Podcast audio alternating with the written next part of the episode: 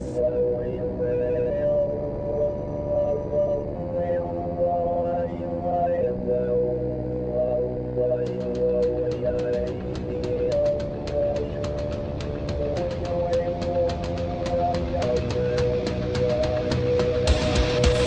Politic Podcast, the show for normal Americans. From this undisclosed bunker, here's your host, Tony Reed.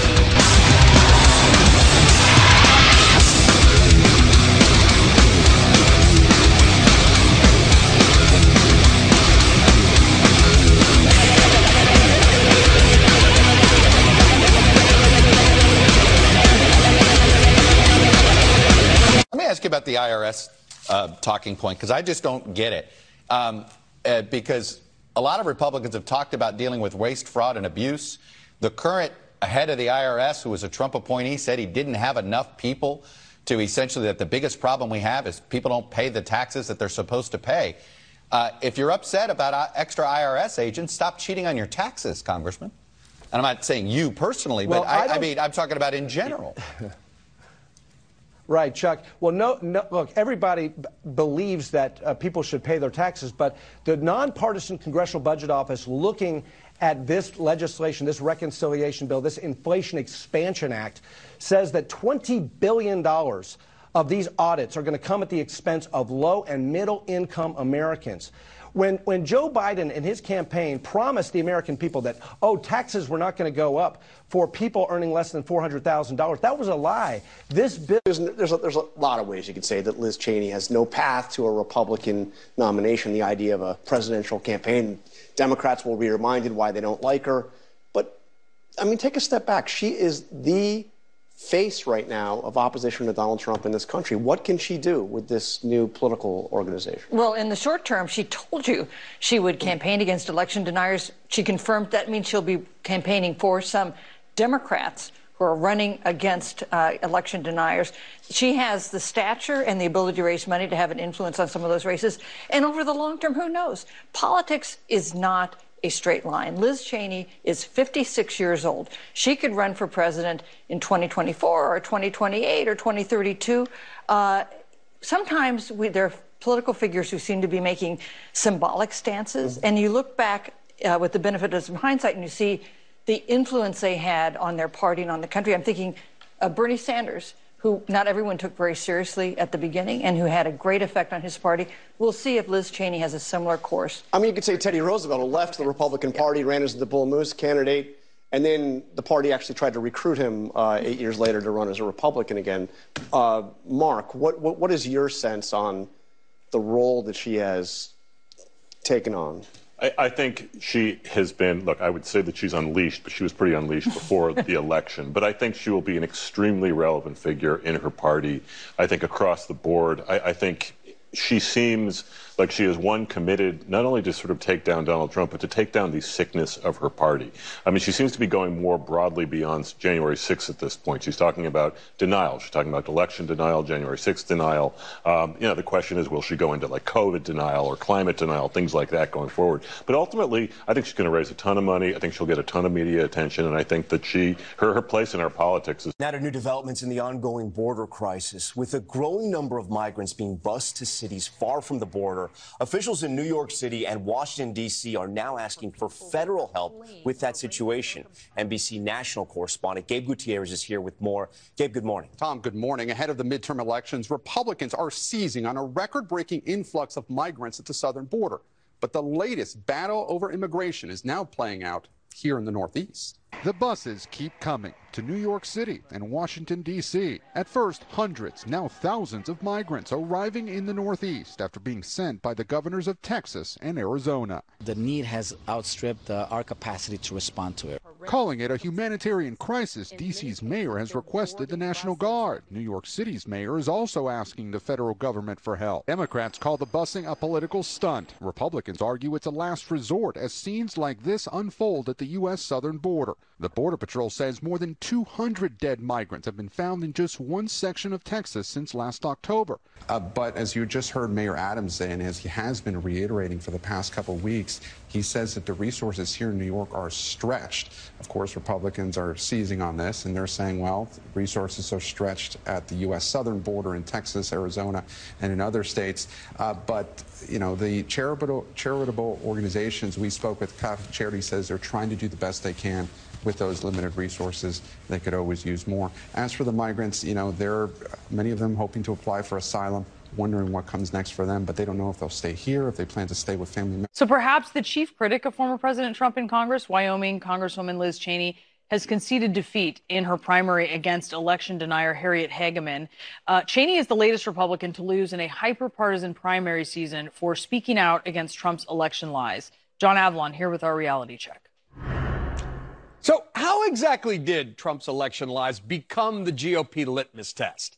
Well, look no further than the low-turnout partisan primaries, because it forces power to the extremes, often elevating the most play-to-the-base candidates and punishing principled independents. That, in turn, floods our political system with hyper-partisan cowards and cranks. Just take a look at the fates of the 10 House GOP members who had the spine to stand up to Donald Trump's election lies by voting for his impeachment. Well, their political hides are being paraded as a cautionary tale among conservatives to cow others into silence. But this was not the definitive verdict it might seem on the surface. See, four of them declined to run for re-election, largely because they faced tough races amid the rigged system of redistricting. Of the remaining six, two survived their primaries, California's David Valadeo and Washington State's Dan Newhouse. And not for nothing, they both won in top two open primaries, where independents, as well as Democrats and Republicans, can vote. So that election reform helped create a more representative result. Now, it's true, Newhouse's Washington State colleague, Jamie Herrera-Butler, narrowly missed the top two in her re-election bid, ultimately losing by just over 1,000 votes to a Trump-backed candidate, but in a district where the Democrat came first.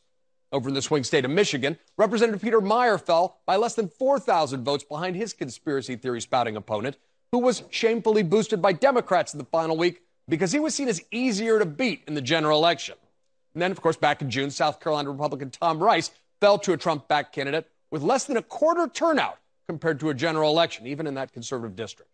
And finally, there's Liz Cheney last night, going down to defeat against election denier Harriet Hageman. Now, in previous years, this constitutional conservative won with more than 7% of the vote.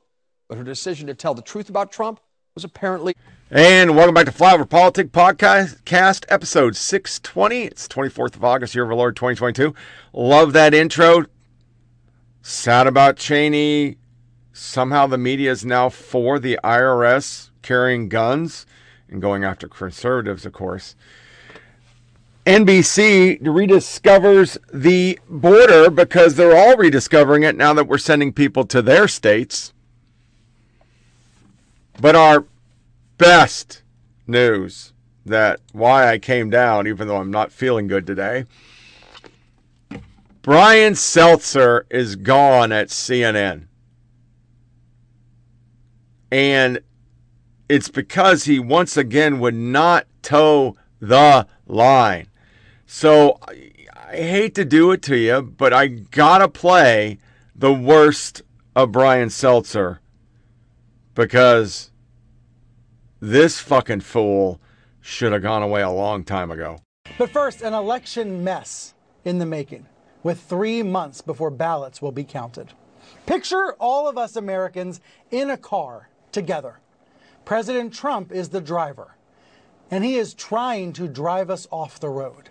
He is trying to crash the car. In this analogy, the car is our democracy. It is old, it's got a lot of miles on it, but it's still running strong. It's been well maintained. It stays humming along. It stays on the road through voting, through elections. But the driver, ever since 2016, I don't know, either he wants to go off-roading, or he wants the car all to himself, or he doesn't know where he's going. Something's going on with the driver. He's trying to crash the car, but all of us are along for the ride, because we are witnessing creeping authoritarianism in America. The New York Times called it Trump's campaign to undercut democracy. And you can say it was just a tweet, and you can say he was just kidding. It is still creeping authoritarianism, even if the guy is joking. Of course, the good news this week is the Republicans did immediately challenge Trump's musing about delaying the election. And more good news, news outlets did a really good job of truth squatting right away, immediately pointing out in the headlines that Trump didn't have the authority to delay anything anyway. But it's August 2nd. The election is November 3rd. There's going to be 3 more months of this. 3 more months of the lies, 3 more months of the sowing doubt, of the delegitimizing the election. 3 more months of this. And the president still has the keys. He is still behind the wheel. The first. 1 DNC down, 1 RNC to go. And what we are going to see in the next few days is a truth imbalance. Because if we've learned anything from the Trump years, it's that there's a real likelihood, there's a real forecast of lies coming fast and furious from the president and sadly from many of his allies in these speeches, in these videos, in these events that we are about to witness. There's a real difference, there's a real contrast in how much lying and deception takes place between Trump world and other parts of the political universe. I don't think we can paint with too broad a brush here, Democrats versus Republicans, but it's definitely Trump world versus other political leaders. I think it's something called asymmetric lying. I mean, look at this. This is from the DNC, CNN's fact-checking team led by Daniel Dale. Checked out the DNC speeches. Here's the review of the first 2 nights saying, look, the major speakers mostly spoke in generalities, but when they did make assertions of facts, they have been largely accurate. The checking of Biden's speech on Thursday found pretty much the same thing. But at the RNC, at the Republican convention starting Monday, we can expect a grievance convention where speakers will rant and rave against the media. We know that there are going to be right-wing internet celebrities, kind of straight off Fox News, speaking at this virtual or partly in-person convention. I think we can expect, sadly, misinformation about voting, which is going to put news outlets in tough positions about when to interrupt, when to fact-check, and how. There's probably also going to be headlines about COVID-19 and safety concerns. Since the president really wants to have a crowd, he wants to have an audience, some type of audience, when he is speaking. And we know that he will be speaking in some fashion every night. CNN now reporting he plans to speak in some form every night in the 10 p.m. hour. Now, the 10 p.m. hour is when the broadcast networks carry the conventions live. Of course, CNN and MSNBC carried the 9 p.m. hour of the Democratic convention live as well. And that's going to be the plan. But there are discussions in newsrooms about how to handle what is likely to be a stream of lying. A pioneer of conservative media and a deeply polarizing figure, Rush Limbaugh became the most prominent political radio host in modern American history. Fans, known as ditto heads, cheered his brazen style, while critics blasted him for racist, sexist, and other offensive speech. He accused actor Michael J. Fox of exaggerating his Parkinson's symptoms. He is moving all around and shaking, and it's purely an act. Women must decide their fate. And he insulted a college student who advocated for access to birth control. It makes her a slut, right? Makes her a prostitute. After sponsors dropped his show, Limbaugh apologized for that one. I again sincerely apologize to Ms. Fluke for using those 2 words to describe her. In 2003, his stint as an NFL commentator on ESPN lasted only 4 weeks. He resigned in the face of public outcry after suggesting that Eagles quarterback Donovan McNabb was overrated because of his race. The media has been very desirous that a black quarterback do well. But Limbaugh's popularity survived all the controversies as well as his own personal struggles. In 2001, he suffered hearing loss from an autoimmune disease. 2 years later, he admitted a drug problem. I am addicted to prescription pain medication. Limbaugh was arrested for doctor shopping in 2006, but went to rehab and the charge was dropped. Through it all, he remained a hero to the right, defending Republicans from what he said was the biased liberal media. A conservative media icon. As most of you know, CNN has a new owner. Warner Brothers Discovery is making big changes across the company. And there's going to be more change all across the company, including here at CNN. And I'm sad that I won't be here to cover it. But since this is our final episode, we're going to do something a little bit differently today. This entire hour, it's a special hour, and it's about change. It's about change all across the media world. What's changing, what might change, and what must never change about the accountability function of journalism. You know, I love this show. This small but mighty show punched above its weight for so many years. You know, the thing about TV is that it's ephemeral, right? It's fleeting. It evaporates up into the air, and a lot of it's not even meant to be remembered. But this program transcended that. It's a part of journalism school curriculum. Teachers across the country and in other countries outside the U.S., teachers use segments from this show all the time in classrooms, in lessons, guiding and teaching the next generation. All news organizations, especially this one, need to be covering in great detail, and that is the pendulum swinging against democracy all over the world, in Western Europe, in the former communist East, in this country, where more and more we see authoritarianism, not just in the presidency of Donald Trump, but in the state legislatures, in the campaigns that we're watching now. But the decline of democracy, and it's metrically possible to measure it, the number of countries in the past 10 years that have gone from democracy to authoritarianism is increasingly rapid. And we need to cover it, even if it's not sexy. It goes to everything you mentioned. Climate change, what if it's uncomfortable? So my hope for CNN, more than ever, this is the most important cable channel, I think, right now, to set a standard for journalism, Brian. Right. And I pray to God they do it. They keep doing it. Here's what I do know. I know it's not partisan to stand up for decency and democracy and dialogue. It's not partisan to stand up to demagogues. It's required. It's patriotic. We must make sure we don't give platforms to those who are lying to our faces. But we also must make sure we are representing the full spectrum of debate and representing what's going on in this country and in this world. I can't wait to be watching CNN, seeing what happens in the future. I'm going to be rooting for it. I want CNN to be strong. I believe America needs CNN to be strong. I believe the free world needs CNN to be strong. And it will continue to be, because all of us are going to help make that happen. The free world needs a reliable source. So, for reliable sources, do any of you feel like you try to correct friends or family now based on what you've learned? Really? Yeah. You all feel like every student needs to be learning news literacy? Yeah. What might lie ahead? Jen, thanks for coming on Reliable Sources. My pleasure. Busy summer ahead, infrastructure, election reform. What does the press get wrong when covering Biden's agenda? When you watch the news, when you read the news, what do you think we get wrong?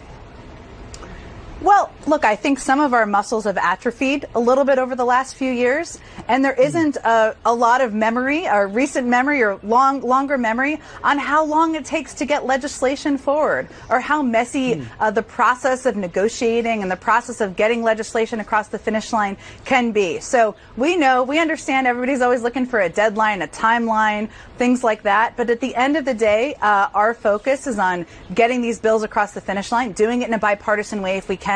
And we certainly recognize that can be messy along the process. So I don't know if that's the press getting it wrong. I'll leave you to the critique of that, Brian. But I think sometimes we forget how strange the last 4 years were. And when we return to a place where democracy is working, where we're talking with Democrats and Republicans, where we're trying to get bills and legislation passed, it feels foreign. But this is actually how it's supposed to work.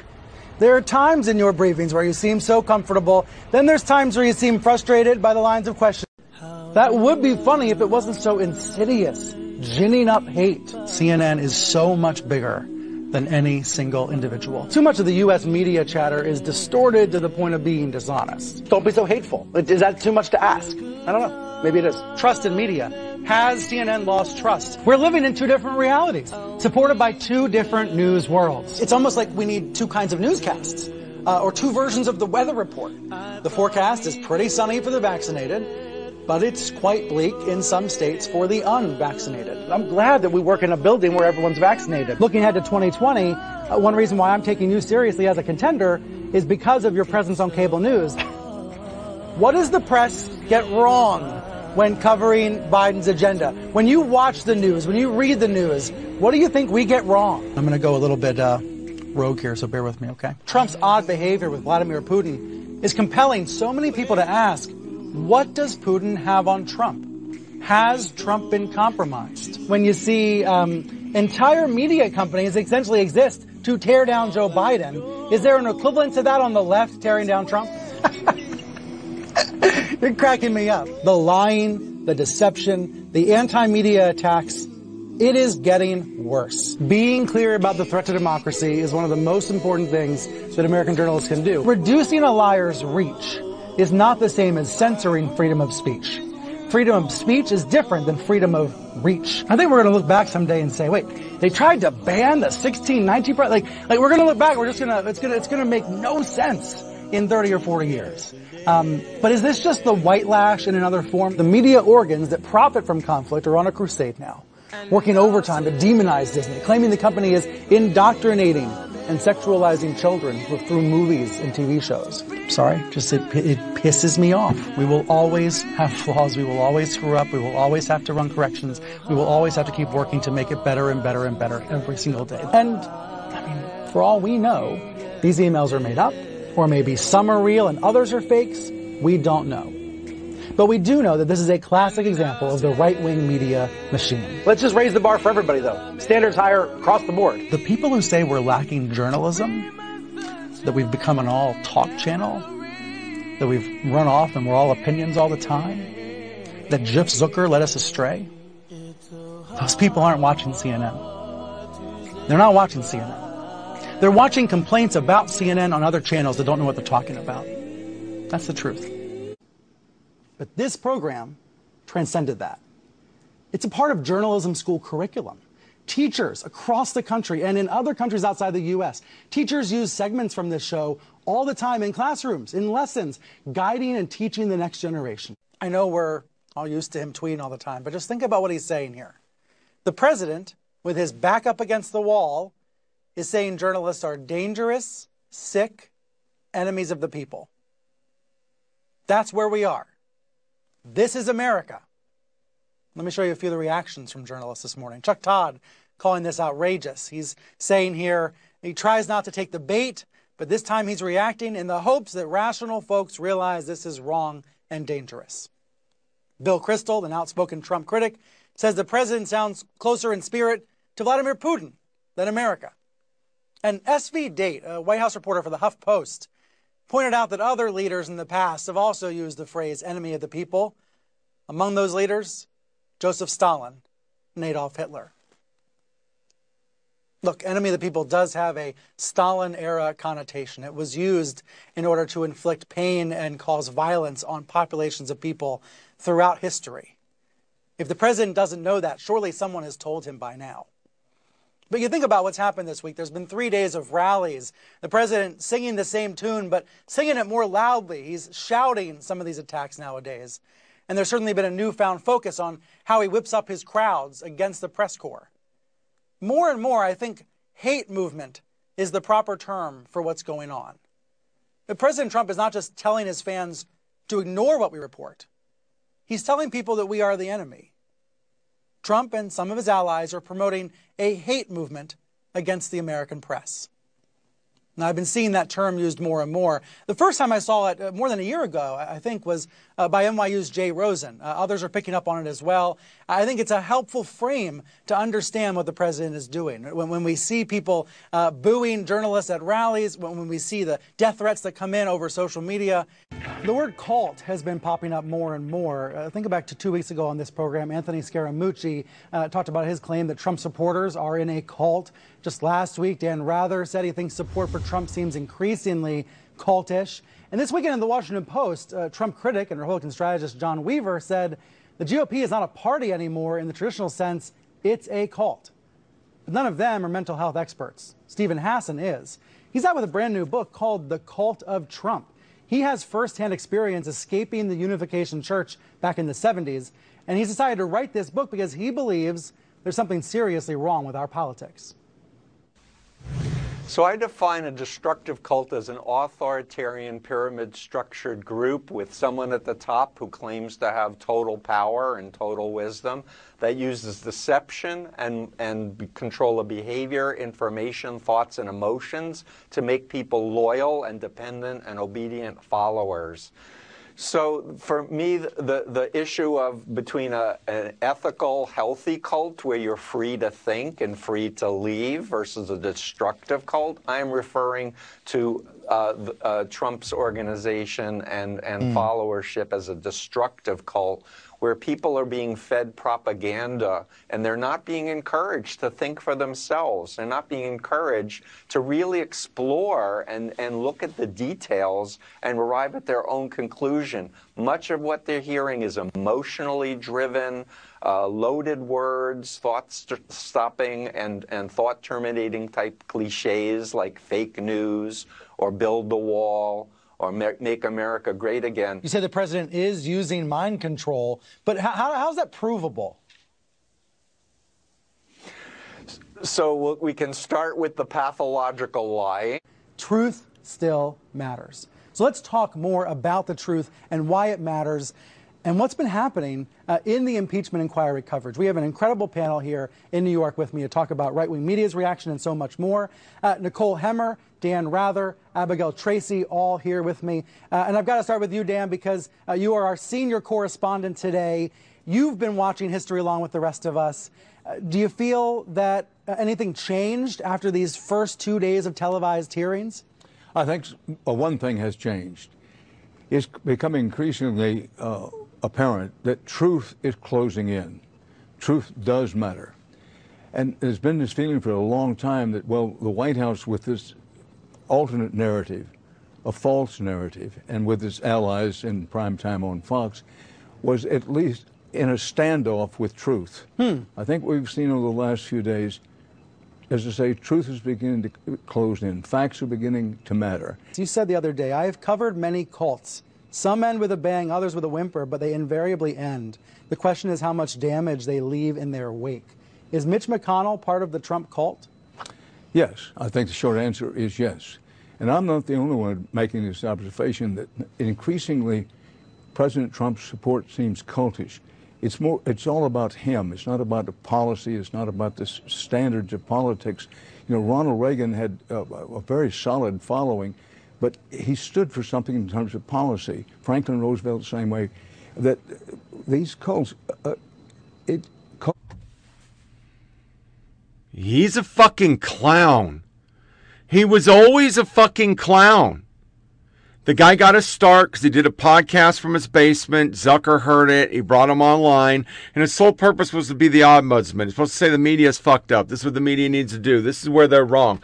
There's actually one on Fox that covers even Fox. But not this guy. He just watched Fox pushed liberal causes, and when they said they wanted to be less biased, he just couldn't do it. But why would we be surprised? There was Yamichi. They're very worried about former President Trump coming back. Yeah, that's the reason why Americans think the country's on the wrong way. Yeah, exactly. That's it. That's completely it. I mean, there's too many things to list, all the stupid shit. There's shows, there's lists everywhere. You can find them. I won't waste your time. But even Google, if you searched Mr. Potato Head, Brian Stelter came up this weekend. Because even they knew. The guy was a fucking joke. He's always been a joke. And I don't understand how we think in the media that that's what we need. Because of idiots like him, you get the soundbite that you heard, your meat smoke is on me. We have made people more crazy, more unhinged, because you want to talk about Fox as ruining the country, but that's not the case.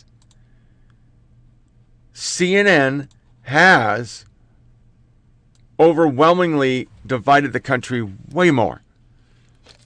They were the walls are closing in. That was their shtick since day one. The walls are closing in. Oliver Darcy It's been a hell of a ride working with Brian Stelter and the Reliable Source team over the last 5 years. Brian has been a first-class colleague, mentor, and friend. I cannot wait to see what he does next. As for me, I'm looking forward to continuing to cover the media and hold powerful people and institutions accountable. It's important work, and I'm grateful to do it for CNN. And everybody goes, by powerful, you mean Republican. That's what you mean. You don't mean powerful people.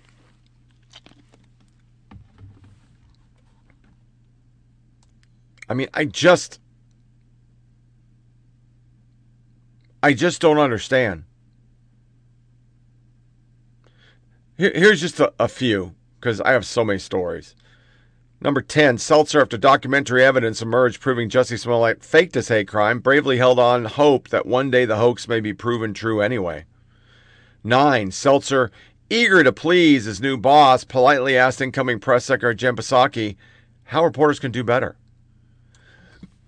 8, Seltzer, always willing to ask the tough questions, once wondered whether we could perhaps set up some kind of re-education camp for Trump voters. Rightfully worried about unapproved information entering circulation, warned that popularity of Joe Rogan podcast was a major problem. Seltzer always had a knack for booking that rare guest who was able to match his own reputation, accuracy, and reliability, and that's, of course, Krugman. We just played it a couple podcasts ago. Americans cheered when Seltzer rightfully called out those egotistical Canadians who fudgely demand freedom despite choosing not to live in the United States. Seltzer expertise extended not just to Fox News, but also comedy. There were people making fun of him.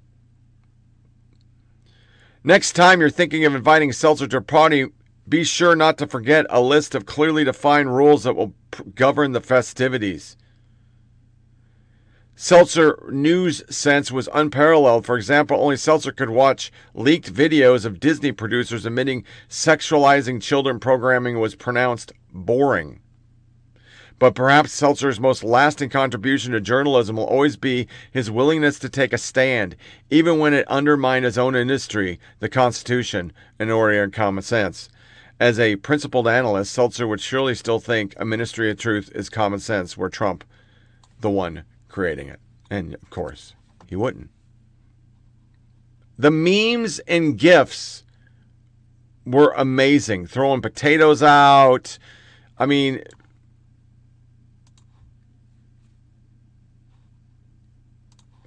that's where we go. That's CNN.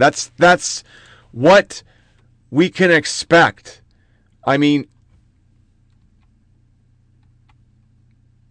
this is an actual article at CNN, and because gas has gone down, you're getting a $100 raise.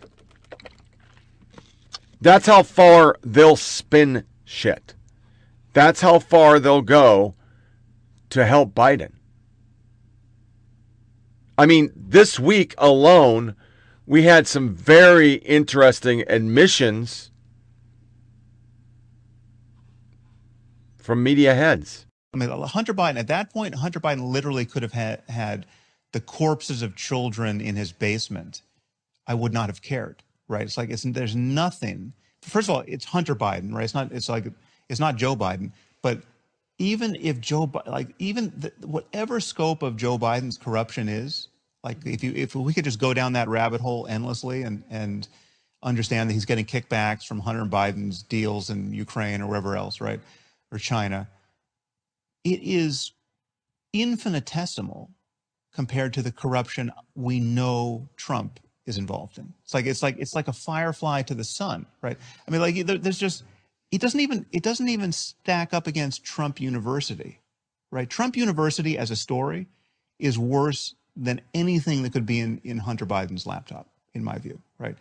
Now that doesn't answer the people who say it's still completely unfair to not have looked at the laptop in a timely way and to have shut down the New York Post's Twitter account. Like that's a left-wing conspiracy to deny the presidency to Donald Trump. Absolutely it was. Absolutely. Right. But I think it was warranted. Right. And again, it's a coin toss as to whether or not Sam, I'm sorry. That particular piece. I'm really sorry. I was the one that said we should move on, but you've just said something I really struggle with there, which is the kids in the basement. No. Fuck the kids in the basement. I'm interested in democracy. You're saying you are content with a left-wing conspiracy to prevent somebody being democratically reelected as president. Well, no, I'm content. Well, so, but the thing is, it's just not left-wing, right? So Liz Cheney is not left-wing, right? Liz Cheney is doing everything in her power. You're content with a conspiracy to prevent somebody being democratically elected. No, but there's nothing conspiracy. It's not. It was a conspiracy out in the open. But it doesn't matter if it was. It doesn't matter what part's conspiracy, what part's out in the open. I mean, I think it's like, if people get together and talk about what should we do about this phenomenon, you know, if it's like if there was an asteroid hurtling toward Earth, and we got in a room together with all of our friends and had a conversation about what we could do to they outright admit it. It's of course what they did, but they're so brazen that they will outright say it. I mean, why not? New York Times mocks right-wing fury over the IRS overhaul, unfounded conspiracy theories. The problem is, if you really want to break this down, they're not.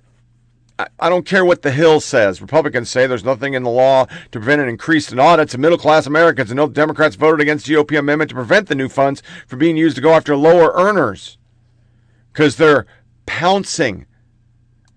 But this IRS thing is insane. It's just insane that you would think this is a good idea. This is an actual IRS training scenario. Congress recently appropriated funds, so the IRS is currently looking to hire more special agents or CIs nationwide. We're looking around, starting around $60,000, $70,000, somewhere in there. And then the advancements are you'll move up, you know, one level every year for the first few years. So an agent that's been in the field for a long time can top out at around $175,000 a year, as well as benefits and retirement. These aren't actual police officers. They're students posing as special agents for the IRS, arresting a man who is wanted for tax evasion. Who are you guys? What is this? We're the IRS. You're under arrest. You're going to jail, buddy.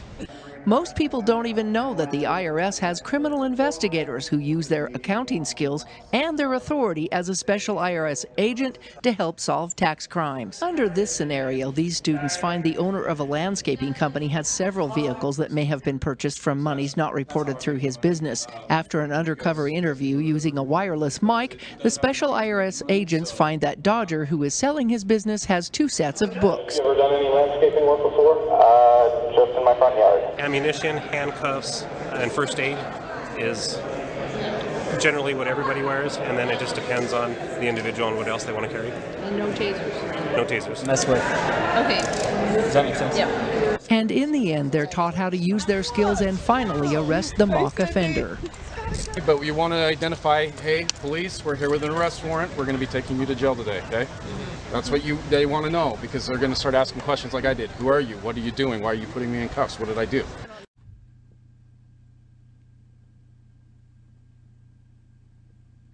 The spin that you're seeing online is just unfucking believable. Just unfucking believable. People literally, they just, once again, believe the good people would never do these things because they're the good people. They're the good side. I mean, I don't know if I have the picture. This is what we're getting from our media now. We need to get rid of the Constitution because it's an impediment. It blocks the ability of libs to have overreaching powers. I mean, right now, well, I'll save that for the end. I'm going to talk about that. And today's going to be a quick little vignette because, like I said, I don't feel great. This is the subject that I'm just going to talk about. I'm not going to play sound bites. Now, I want you to remember the years of Trump. Diddly-doo, diddly-doo. Go on back and think about all the histrionics we had about Trump. It started with him saying he had a whole bunch of people there, but they weren't as big as Obama. It went into Mexicans are murderer and rapists. That's not what he said. So those fine people, koi fish, bleach, Normandy.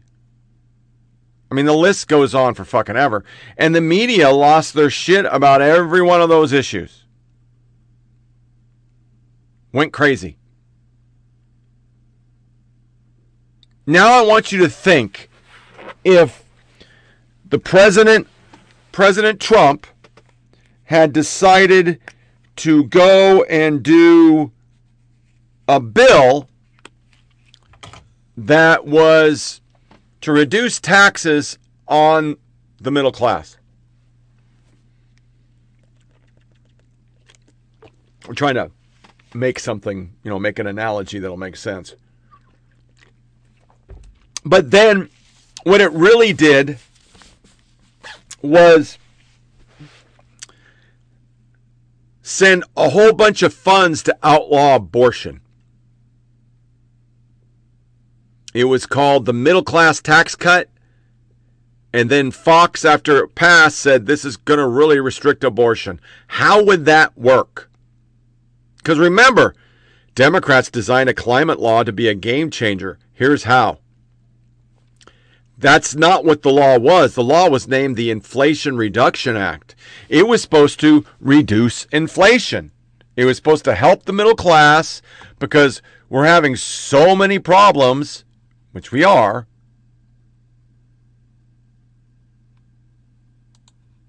We're going to fix it. We're going to get rid of it, and we're going to make things better for the middle class. That's what they said. How would that go over? Because what we played on most of these podcasts over the last month is how imperative it was that we pass the Inflation Reduction Act. Very important. Big stuff. We need it.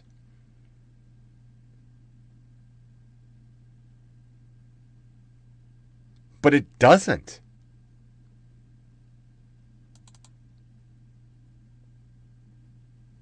And then you see the U.S. climate bill, no measurable effect, reduced attempts by 0.0009 to 0.028 by the end of the century. Basically,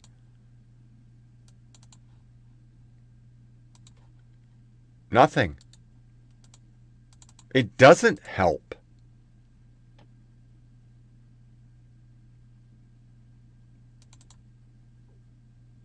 Jennifer Granholm, Biden's incredible transition could be the greatest peace plan the world has ever known.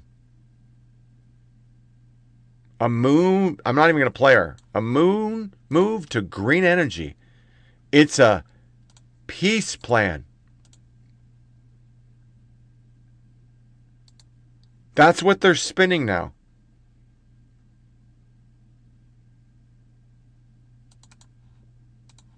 And the best part about it, fearing a wipeout, Democrats try to unify around a simple midterm message. Republicans are extremists. I've been hearing it so much lately. It's actually comedic. How extreme we covered it, the Christian white nationalists and you name it. QAnon, fucking Boogaloo Boys, the 3%ers, all this. We've been trying to cling to a boogeyman for this midterm so hard, and we can't get anything to stick. That's why they really need Trump They need Trump. They're trying to get Trump. How do we get Trump in this? And a separate point, there's now proof that the White House knew about the raid of Mar-a-Lago. There's now proof that they called for it, which once again gets thrown on the pile of what if Trump did this? What would happen if Trump sent the FBI into, let's say, Beto's house? How would that go over?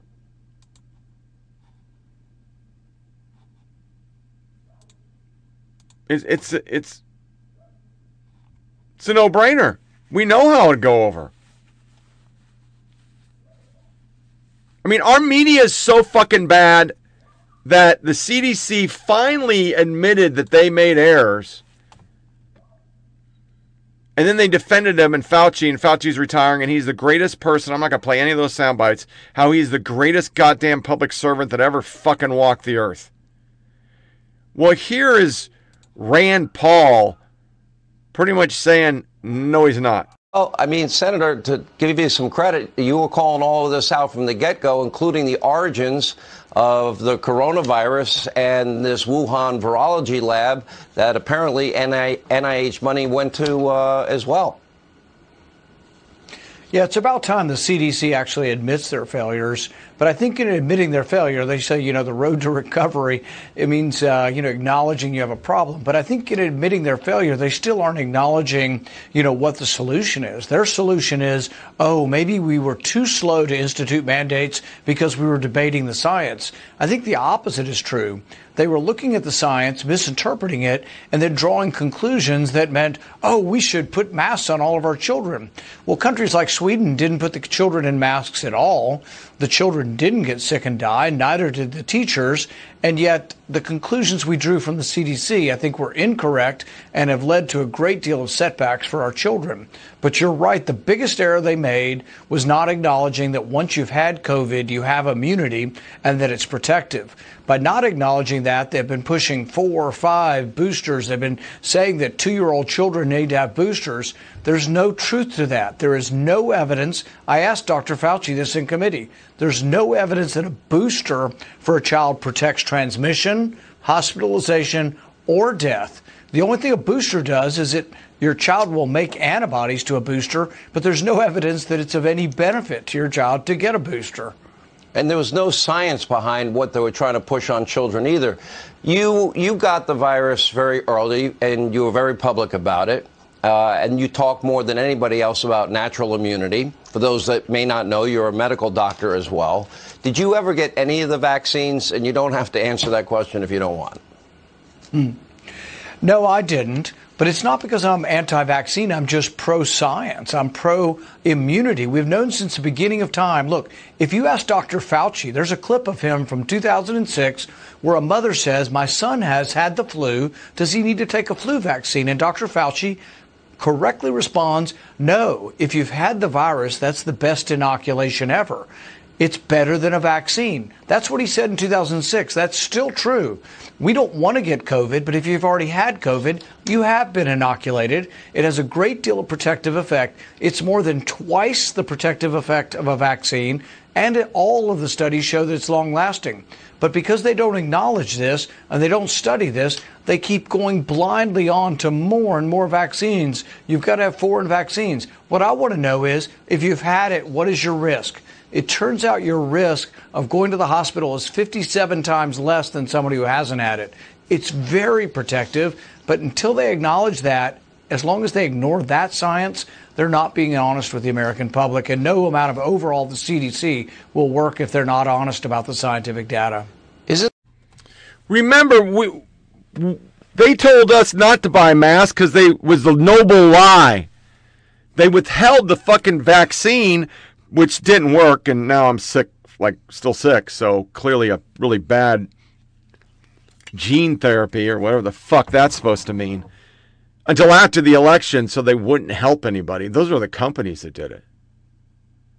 I mean, why would anybody believe anything the media and the left talk about? I mean, today's theme, which I don't have a theme, I don't have a format, I'm just down here running, bumping my gums, is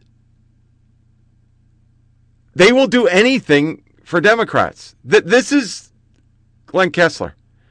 I literally tweeted duck hunt to this motherfucker.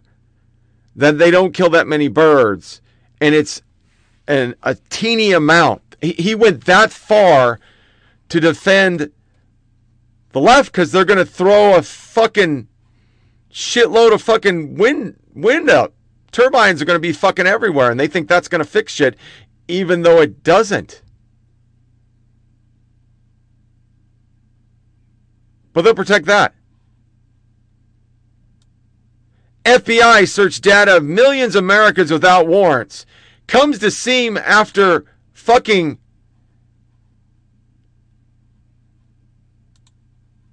January 6th. They just went through everybody's shit. And it didn't matter if you were there or not. If you talked about anything, they went through your shit. Texts, phone calls. They thought they had the right.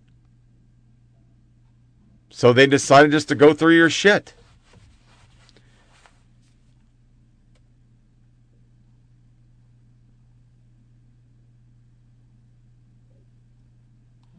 Here is another example of how do you trust these people in the media and the left? Words, they've changed. BC, before Christ. Bipartisanship. Dreamer. Fascist. Gender inclusive. Global warming. Husband and wife. Income inequality. Liberal. Patriarchy. Patriot. Progressive. Illegal alien. Life. Mankind. Racism. Reproductive rights. Sanctuary cities. Sex. Social justice. We're not talking just the left is doing this. Merriam-Webster's will change definitions for the left. And it makes you think. Does that make any sense? Sorry about the dog upstairs. I don't know what he's barking at. I'm going to go kill him in a few minutes. Brandeis' Word Police highlight the absurdity of modern progressiveness. Great article by Jason Rance. And he goes down the list again. Right now, the media is so disingenuous. And I'm not a Republican, so I don't have a skin in this. But they are pushing to get this dying person elected. I'm honored to be standing in the shadow of your amazing building. Do you think of the 10 homes Dr. Oz has a union hall across their home? No. If you say you think the word of steel worker, what words come to your mind if you say steel workers? Of all the words that bring to your mind when you hear the word steel workers, does the word crudité come to your mind? That's not a word that's going to come to my mind. Crudité is wrong with demanding for an easy, safe kind of their income. This is one simple and one simple truth. If you send me to Washington, D.C., and there's going to be choices in front of me as the next senator. And it's going to be what? Are you going to stand with the union way of life? Or are you going to stand with trying to destroy the union way of life? And there is no doubt in knowing I'm going to come down and stand with the union way of life. If I'm your next senator to Washington, D.C., guess what? You're still going to have a senator that's going to be living across the street from your steel plant. I'm going to be the kind of senator that's going to be living directly across the street, with a union hall, 1219. The man had fucking strokes.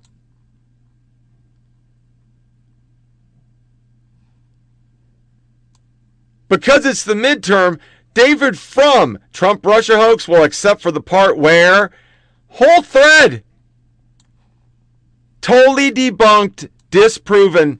They're carrying it because they're scared.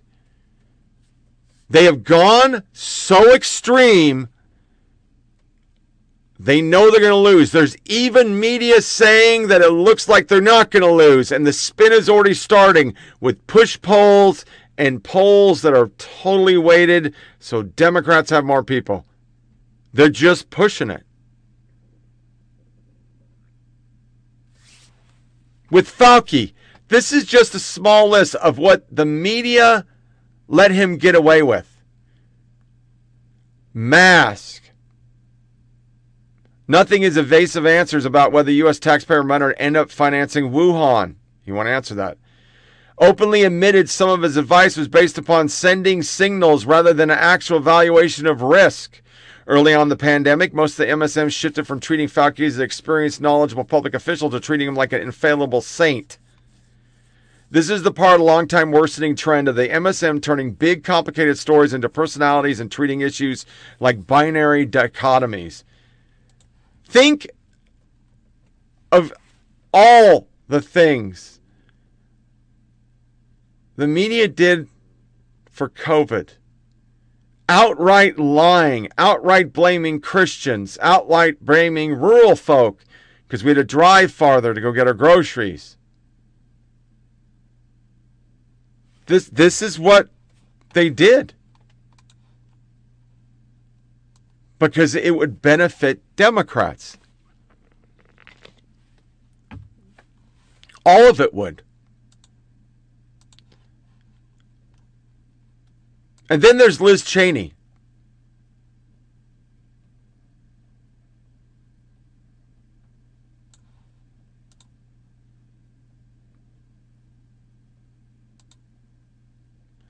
The GOP just borrowed a Soviet skill and disappeared Liz Cheney. She lost by 38 points in a free and fair election.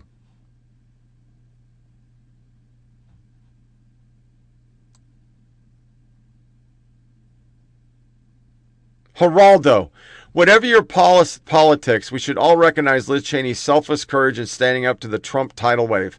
Wyoming Republicans are going to end her congressional career today, but nothing will wash away the role she played standing up for democracy and the Constitution. Greg Gutfeld, screw what millions of voters care about, crime, inflation, the border, bureaucracy, and COVID. We really should rally around a rich elite who's settling an emotional score. No, her selfish desire killed her political career, as it should.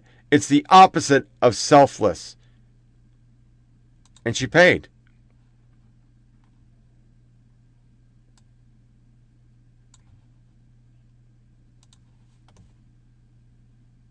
They're bringing her on to why she... McCarthy... I'm just going to play it. If January 6th can't convince Republicans to reject Donald Trump, what can?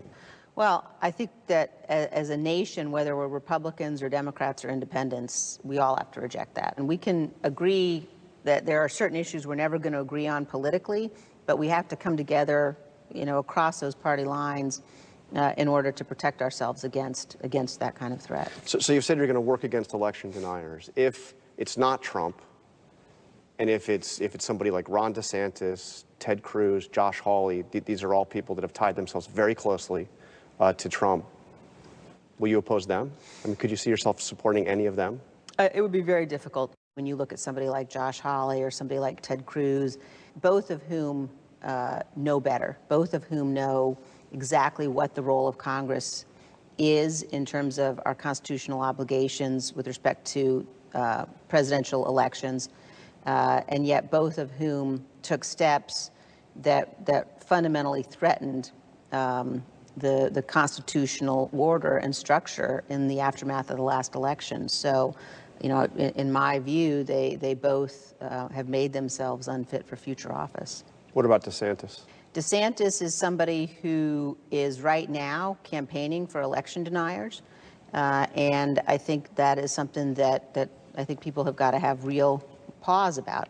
You know, either you fundamentally believe in and will support our constitutional structure or you don't. Well, here's the things that are concerning me, Fernand, because I hear what you're saying, and I think it's, you know, a sign that says something that Mitch McConnell is concerned. However, I do think about the rampant voter suppression happening across the country. I think about partisan poll watchers. I think about these folks who are running how elections are happening, who perhaps have been emboldened since January 6th. And I wonder if this is not a fair playing field. You know, could voters so overwhelmingly be frightened at what they're seeing at the Republican Party that once again they will leapfrog over these kind of tactics to suppress the will of the people? Well, there has to be a way to get that done, Tiffany, because fundamentally right now, what is on the ballot this November? Let's not make any mistake about it. And I think the Liz Cheney results from this week made it crystal clear. The choice is not between Democrat and Republican. It's between democracy and fascism. But you're right. The Republican playbook is to rig the system and make voting the most difficult thing possible. So you're asking a lot of these Democratic candidates to win in states with one hand tied behind their back, a little pepper spray thrown in their faces when you take into consideration all of these efforts that the Republicans are doing in these states to make voting more difficult and to target certain voters. We certainly see it everywhere, but it's especially happening here, even in my home state of Florida, which is where in an otherwise environment where things are looking really difficult now for the Republicans and have been in these last 2 weeks, it's still something you have to contend with. And you're right, you cannot take them for granted. They're just using it for political points now. It benefits them to continue to talk about, oh, she couldn't make it Republican because of Trump, This is what's online. These are the polls if she ran as an independent, because she can't win as a Republican. She will not win as a Republican. There's no way she's going to win as a Republican. It had nothing to do with honor.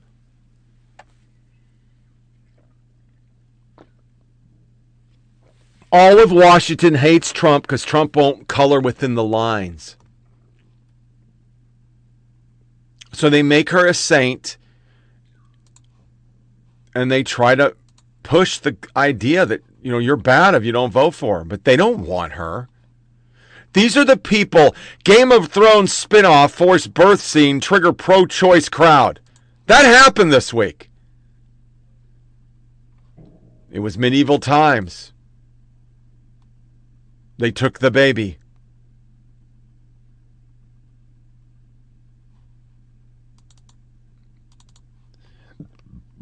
The Carolina Journal. Mainstream media will never cover this. Investigators want details of DMV glitch that allowed non-citizens to vote. But remember, we're told there is no fraud. There's no fraud. There's no fraud at all. If you say there's fraud, you're a fucking liar. That was the most secure election ever, even though it was all mailed and stuffed in ballot boxes, and we have video showing it. It was perfect. It was a perfect election where somehow, some way, a guy who never could make it past Iowa for president got 81 million votes. Yeah. That's the thing.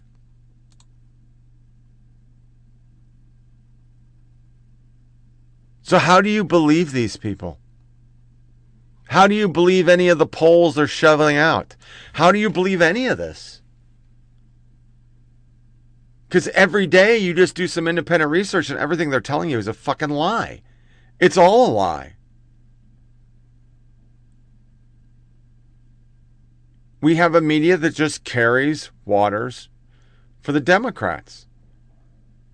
They'll even carry trans water. Turn it up, turn it on, rock it like we fed to the bone.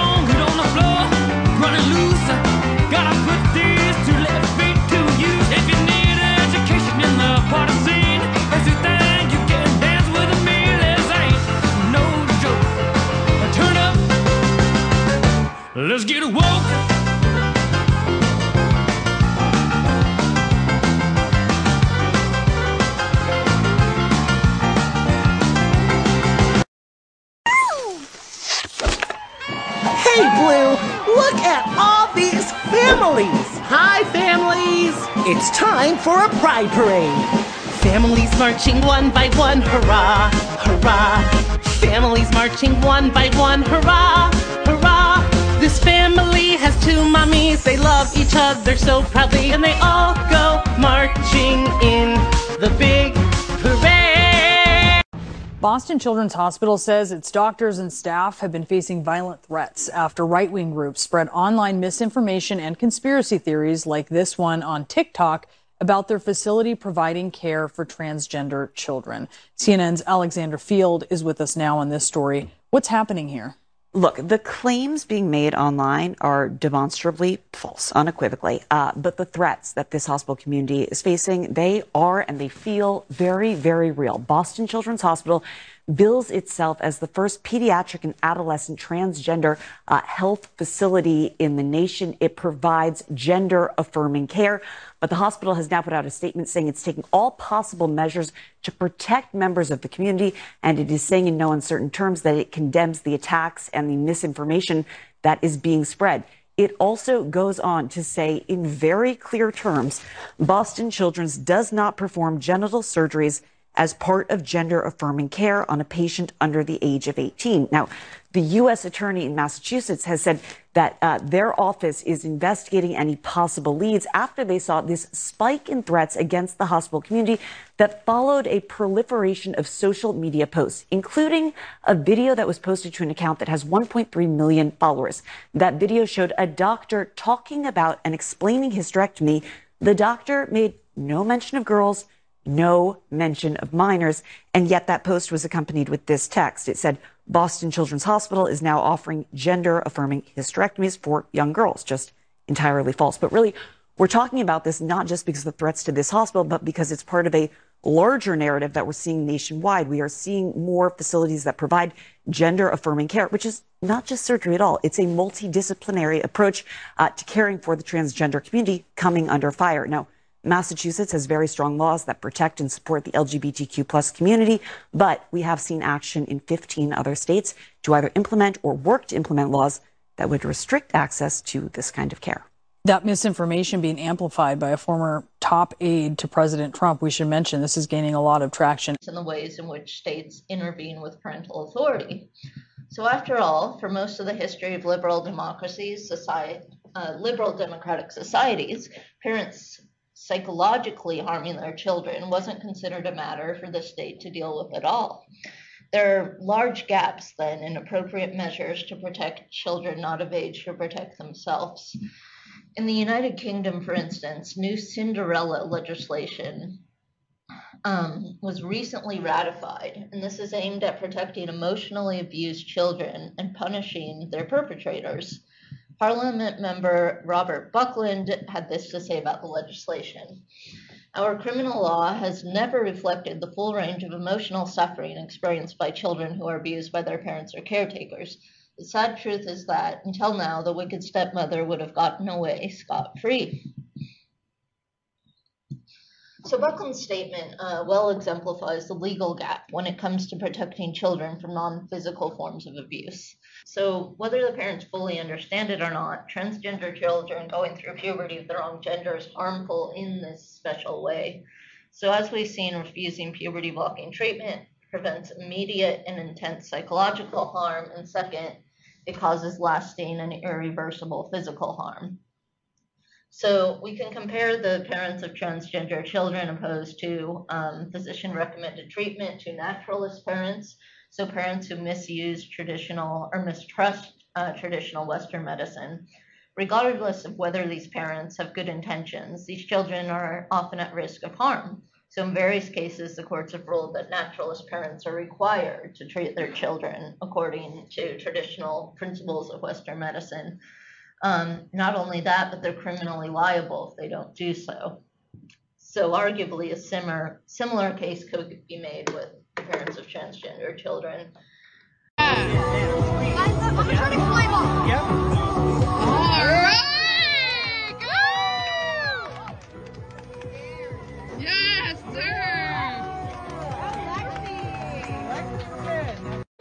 don't really believe that you could be a non-binary.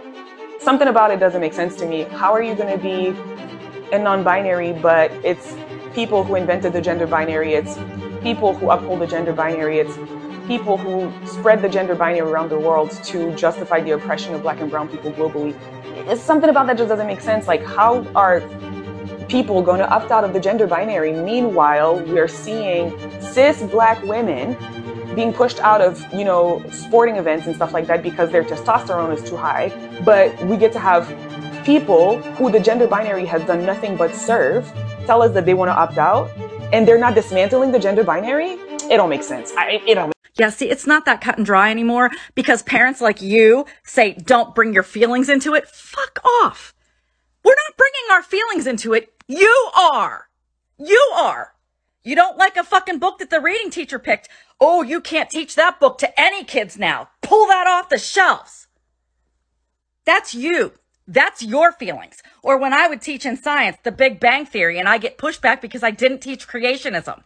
That wasn't my feelings. That was their feelings. I can't teach Big Bang Theory without teaching creationism. Fuck, go to church. Go to fucking church. That wasn't my job.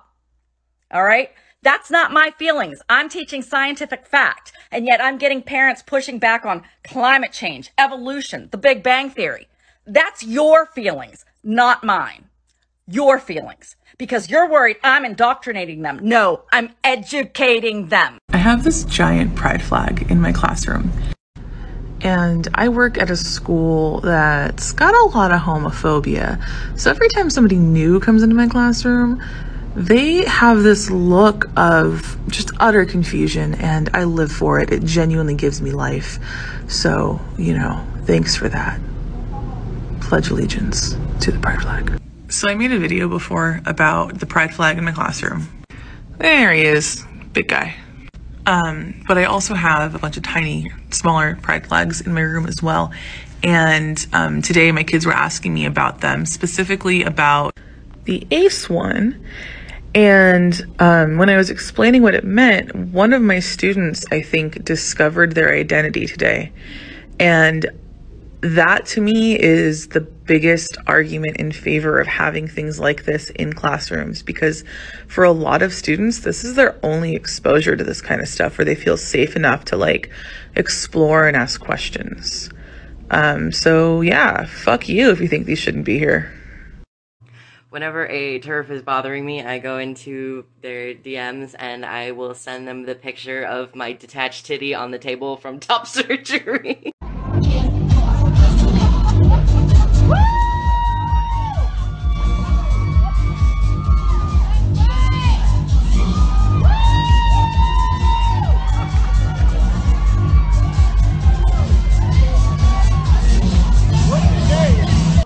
Update. We did get a letter from Voss, and basically they're telling me that I'm inciting violence, I'm a liar, but they will give me $700 back, and I should take down my social media post because I'm inciting violence and hate towards gays and towards Brian and his work, the other workers, and they don't want to work this week because of me. And, you know, I never meant this. Never meant this post to cause death threats, to cause hate, violence. It's just a girl that was completely disrespected. Money was stolen from her. And I just wanted justice, because when we went downstairs to talk to Chucho, who's the general manager, he was very dismissive. He's like, well, I don't know. I don't think I can get your money back. Well, I don't know. And just, it was just such a crappy experience. I that's all I can say. I didn't get my money back. Okay, white educators, this one is for you. I mean, really, most of these are going to be for y'all. White educators should be a safe space for black students. Let me say that again. White educators should be a safe space for black students. If you're wondering why you're not able to connect with those kids, it's probably because they don't feel safe around you. I mean, I'm going to be perfectly honest with you. There are many white people, especially white strangers, that I have my guard up. And it's because I'm trying to protect myself from them. I don't know if this is a safe person. And it's the same with children.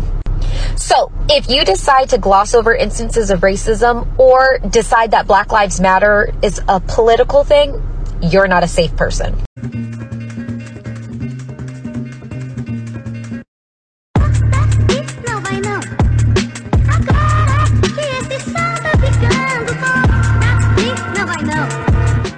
God pronoun so offensive to people, like it's a pronoun, get over it.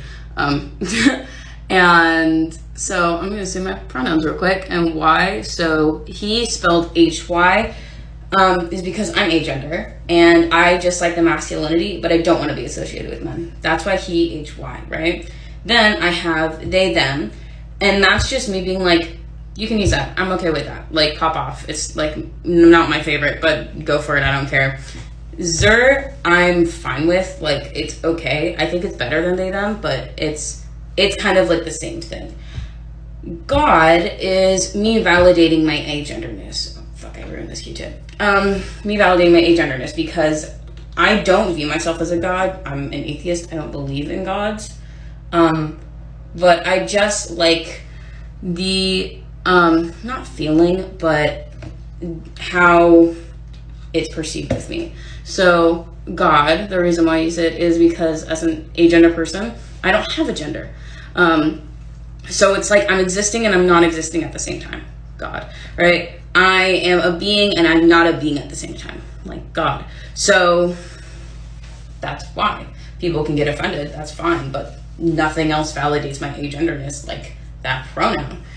And so if y'all want me to not be agender, that's fine. That mean that just there's nothing on here. That's just like what happens. So yeah, those are my pronouns, and that's why I chose God.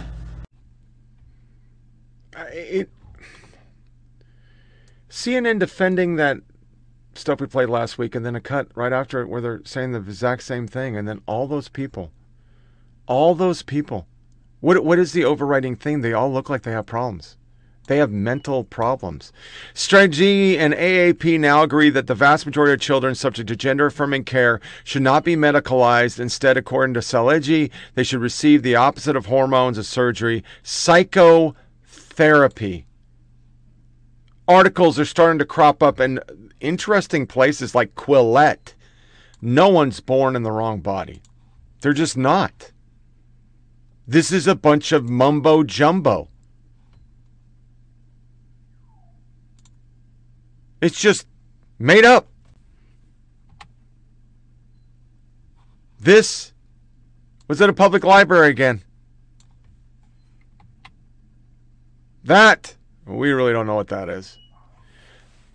That is a gender reveal for a 2-year-old toddler. That is child abuse. I don't care what you say.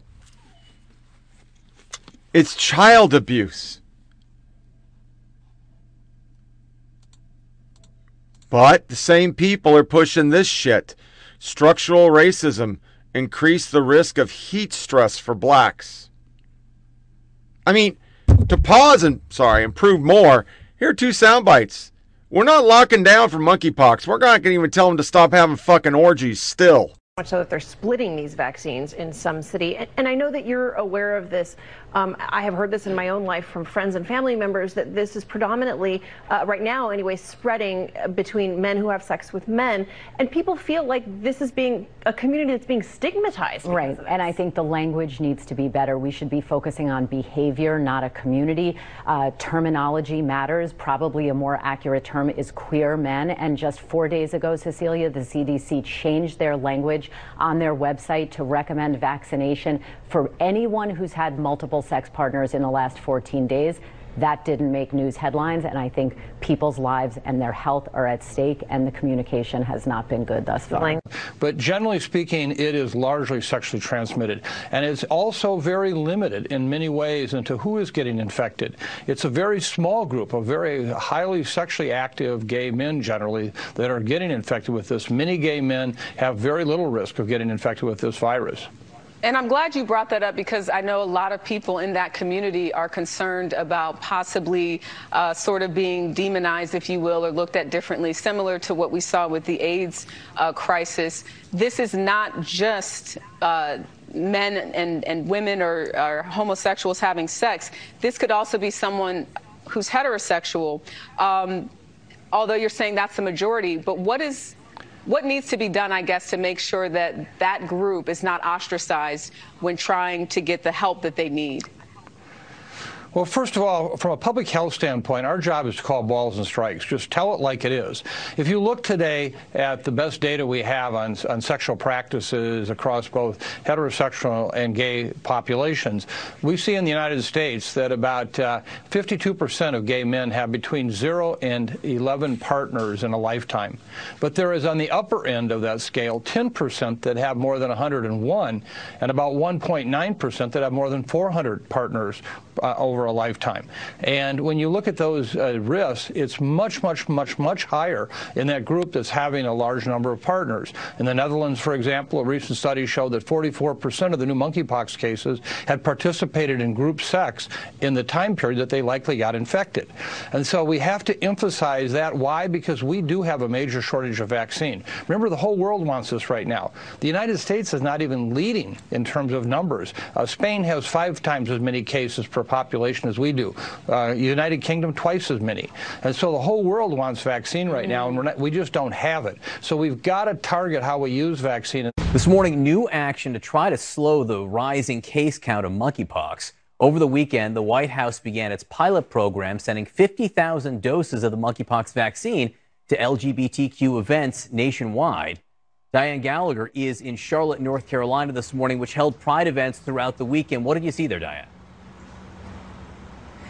You know, John, the Pride Festival ended this morning here in Charlotte, but it is only the beginning of the Biden administration's efforts to accelerate the monkeypox vaccine and the federal response to the outbreak. The North Carolina city's Pride Festival is the launch site of a Biden administration pilot program to send 50,000 doses of the monkeypox vaccine to LGBTQ-centered events like Pride around the country. But something that is bothering people at Pride? We're very aware of not stigmatizing it as just a gay man's disease, just like HIV was in the 80s and 90s. Men who have sex with men and transgender people do make up the majority of monkeypox cases right now, which is why they are being prioritized with the limited vaccine supply. However, monkeypox is not a sexually transmitted infection, and any person can get it from prolonged, close, typically skin-to-skin contact with an infected person. So if the Biden administration wants its outreach to be a success, celebrating while educating without discriminating is the only way to approach it. It's good to see the community back. And yeah, it's a great moment for all of us. And that's what should be talked about. And we can protect people and still not stigmatize them. And that is key here from almost everyone I spoke with, making sure that you do not create a stigma around. That's when you know it's all bullshit. That's when you know this is just all made up crap.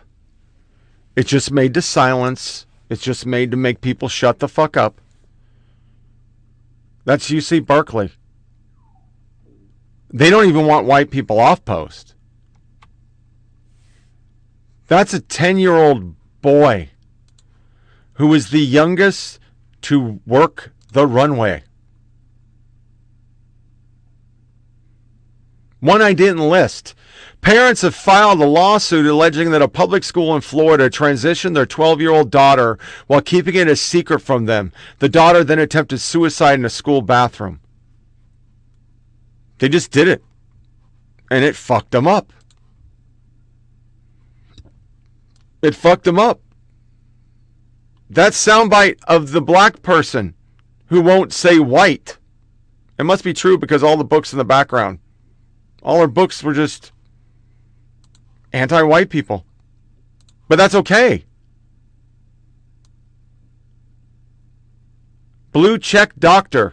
Puberty blockers temporarily reversible. That's a lie. are more benign than going through a puberty that can't be undone. If you can't see that, then you really need to reflect on your biases and whether you consider trans people at all when you form your opinions. Unless you're someone doctor or intimate partner, the genitals are none of your business. I'm sad to say this is a subtweet of so many things. You know, once again, the majority of Americans could give a fuck if you're a fucking unicorn. It's the children. It's child abuse. Rufo again, San Diego Unified School District claims that heterosexuality is a system of oppression, promotes the idea that girls can have penises, and encourages children to adopt synthetic sexual identities such as pansexual, genderqueer, or two spirits.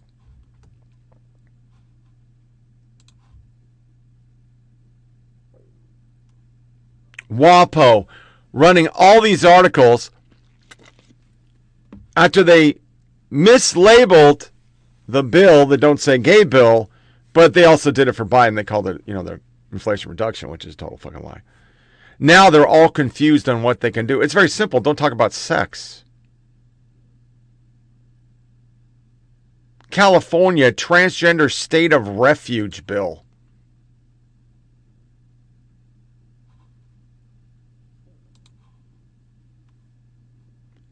New Jersey Teachers Union condemns parents as extremists in a new ad. Let me see if I can get the ad. Can I get the ad? Let's see. Did it come up? I tried to download it once before. I was a child living in poverty in Uganda. Life. It was a blessing in my life. I can't get it. It won't let me download it. Let me try one more time.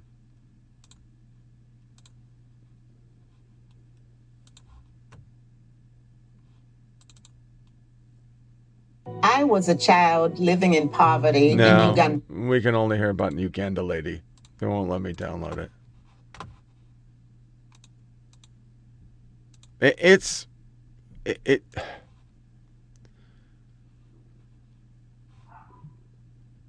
Atlantic explores what will it take to separate fatherhood from anger and violence. Professor tells CNN what petrifies her most about sending her kids to school. As a parent like me getting ready to send our kids back to school this fall, we're required to submit paperwork proving that our children are up to date on the routine childhood vaccination. But while kids 6 months through 4 years of age finally became eligible for COVID-19 vaccines, they largely aren't required to get them in order to go to school. On top of that, most school districts are making masks optional. I'm terrified. I'm terrified of that. Even though there's 270 kids died? But to tie back into the beginning, as we just went through fucking La La Land, here is CNN again for our This Is America. This is America. Don't catch you slipping now. Don't catch you slipping now. Look what I'm whipping now. This is America. Don't catch you slipping now. It's time for the worst soundbite. When the liberal media is pushing one of them agenda story and says, "This is America, 2021." Yeah, this is America. Runs in my area. I got the strap. Hillsdale's actually in some of the Florida laws regarding education. What happened there? Yeah, absolutely. Several years ago, Florida decided to completely overhaul its civic standards, which is basically kind of the overarching framework that civics curricula would be based on in the state. They wanted to make it more, quote unquote, patriotic. We reported on that on Wednesday. Yes. Absolutely. That was wonderful.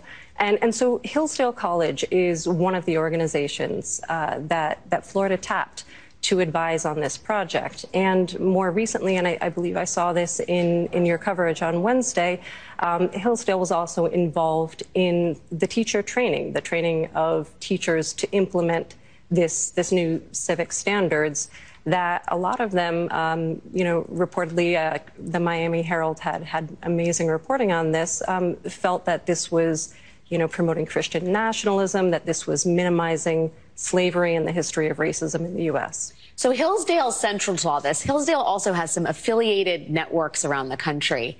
And it looks like when you hear about all this, this overhaul of the public school curricula, the lessons, the way teachers can teach, there's also a secondary push towards charter schools. Is that fair? Is that the end game in all of this? I mean, we talk about sort of the way in which DeSantis has made public education a complicated concept. It's difficult for teachers. It's difficult for parents. It's difficult for students and school board members. Is the driving goal here to get kids in charter schools? Well, I mean, that's at least part of the goal. So Hillsdale College back in 2010 started this network of public charters, public classical education charters around the country that we're teaching a curriculum that is kind of really big on American exceptionalism, Western civilization, the idea that the U.S. was founded on Judeo-Christian principles, which is sort of secularized language for Christian nationalism. And since then, they have grown to have an influence in 53 of these schools around the country that are paid for with public tax dollars, but are advancing this kind of very private Christian nationalism. You know what we had? White supremacists are the greatest threat to this country at his inaugural speech. We then went QAnon before, Boogaloo Boys, white supremacy is everywhere. Now Christian nationalism. What does it say about a party if they just can't win on ideas and they have to fearmonger? I mean, that's the biggest thing here. They can't win on their ideas. They are the extremists. I don't care how many CNN and WAPO and New York Times articles you're going to float out there about how the right is so extreme. The extremists are the Democrats. They're pushing things that very few people in America actually are for. Everybody's worried about climate change, but it ain't even remotely a priority. It's 23, 26%. Inflation, gas. Those are the things people are worried about right now. They're worried about if they can make ends meet because you just keep on handing out fucking money. And now he's going to go to $10,000 student debt forgiveness. And all the economists that the media pull up, they're all talking about it. It's a nothing burger. It isn't going to hurt anything. But this destroys their whole concept. Their concept was you needed equity, which is better than equality because not only do we give a person a step up, we make them above the motherfuckers who are better than them. Their little picture of little black kids on higher step-up boxes than white kids. Well, now you're saying people that make more money statistically because college grads make more money than high school grads, so they are yachts, are going to get money from canoes so that he can get people to go out and vote in the midterm. All for anybody under $250,000. My question to everybody who's been tweeting it, including the President of the United States, Nina Turner, who does it every fucking day, saying black people, 40% of blacks aren't going to show the fuck up. Some statistics you pulled out of her asshole that 40% of blacks are college educated and have college debt. I doubt that's true. And I keep saying, equity. If that's what you're saying, then everybody should get $10,000. This is not that much money, Paul Krugman. $10,000 to everybody who has debt. It has to go on your mortgage. It has to go on your credit cards. It has to go to your personal debt. If that's what you're going to do, that's how you do equity. And furthermore, amongst those $250,000 people, majority of them are going to be white motherfuckers. And if we're going back to this white supremacy everywhere, that means white supremacists are going to get money from your $10,000. And nobody in the media wants to even challenge them on anything. In fact, they're running with the, oh my God, he promised 50. Why isn't he doing it? It is astounding to watch. A president with zero authority. This is not within his purview. He does not have the right to hand out $10,000. Only Congress can do that. They hold the purse strings. But there's no pushback. And then there's Ukraine, which was the last thing I wanted to talk about. I want us to go back to the fact that a president got impeached because he wanted the government of Ukraine to look in what the Bidens were doing there because they were doing money, and so was, you know, fucking Hillary was there looking for dirt. Every Democrat was there. And now every month we're sending planes of cash to these people with no authority. We just keep handing them money. And it goes back to that theory. Whatever the left's screaming about, they're doing. So when they impeach Trump for things that Biden's already done, like lying about the Taliban, that was the same equivocal, equal phone call. He was telling a foreign leader to fucking lie. You impeached Bush Trump over it. Bush Trump, what's the difference? You want to impeach Bush too. And now Biden does it, and we're not doing anything. There has to be something there with all these Dems making trips and cash showing up. There has to be something there. But do you think any media is looking into it, the links of why the left keeps on handing cash to Ukraine? It's already proven it's not hurting. None of the sanctions, nothing they've done has actually altered the finances. In fact, they've made Russia richer. That's what they did. They're making more money off their energy. But we don't research anything. Nothing. There's no pushback on any of these lies. There's no pushback on passing bills that are supposed to do something, but they're totally the opposite. And this isn't the first time. Let's just be quite fucking honest. The ACA was a gigantic fucking lie. The ACA had things that were taxes that were written as they weren't taxes. Those are all things that only the left can get away with. Only the left can. The right would get skull drug for it.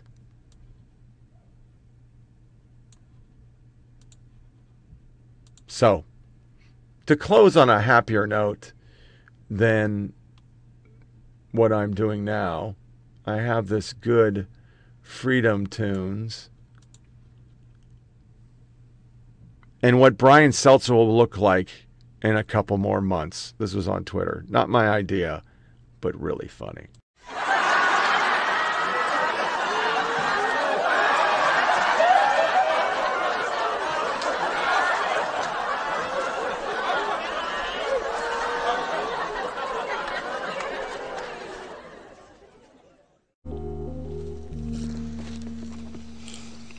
Yeah, hope you're all happy now.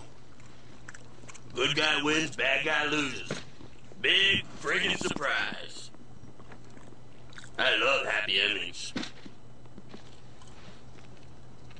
You know, that's the problem with the American cinema. Can't handle any complexity in it, you know? Don't make me think. I just want to be entertained. Alright, fine. You want a little something-something for the ride home? Check these boots out for size. My milkshake brings all the boys to the yard, and they're like, it's better than yours. Damn right, it's better than yours. I can teach you what I have to charge. What the boys go crazy for. They lose their mind. My milkshake brings all the boys to the yard. Damn right, it's better than yours. I can teach you what I have to charge. You happy? Fatty make a funny? This cartoon is not for children.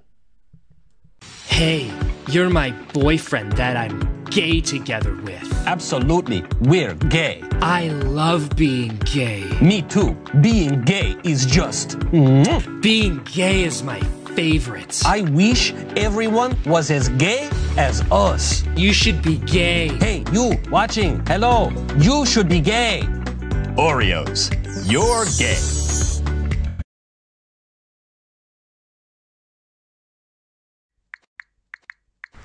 Mom, Dad, I'm trans. No son of mine! We don't let trans people stay at our motel. A trans person? I'm not gonna swerve! People. It's better than delivery. It's DiGiorno. I don't understand, Michael. You wouldn't, would you? Stop being gay and go to church!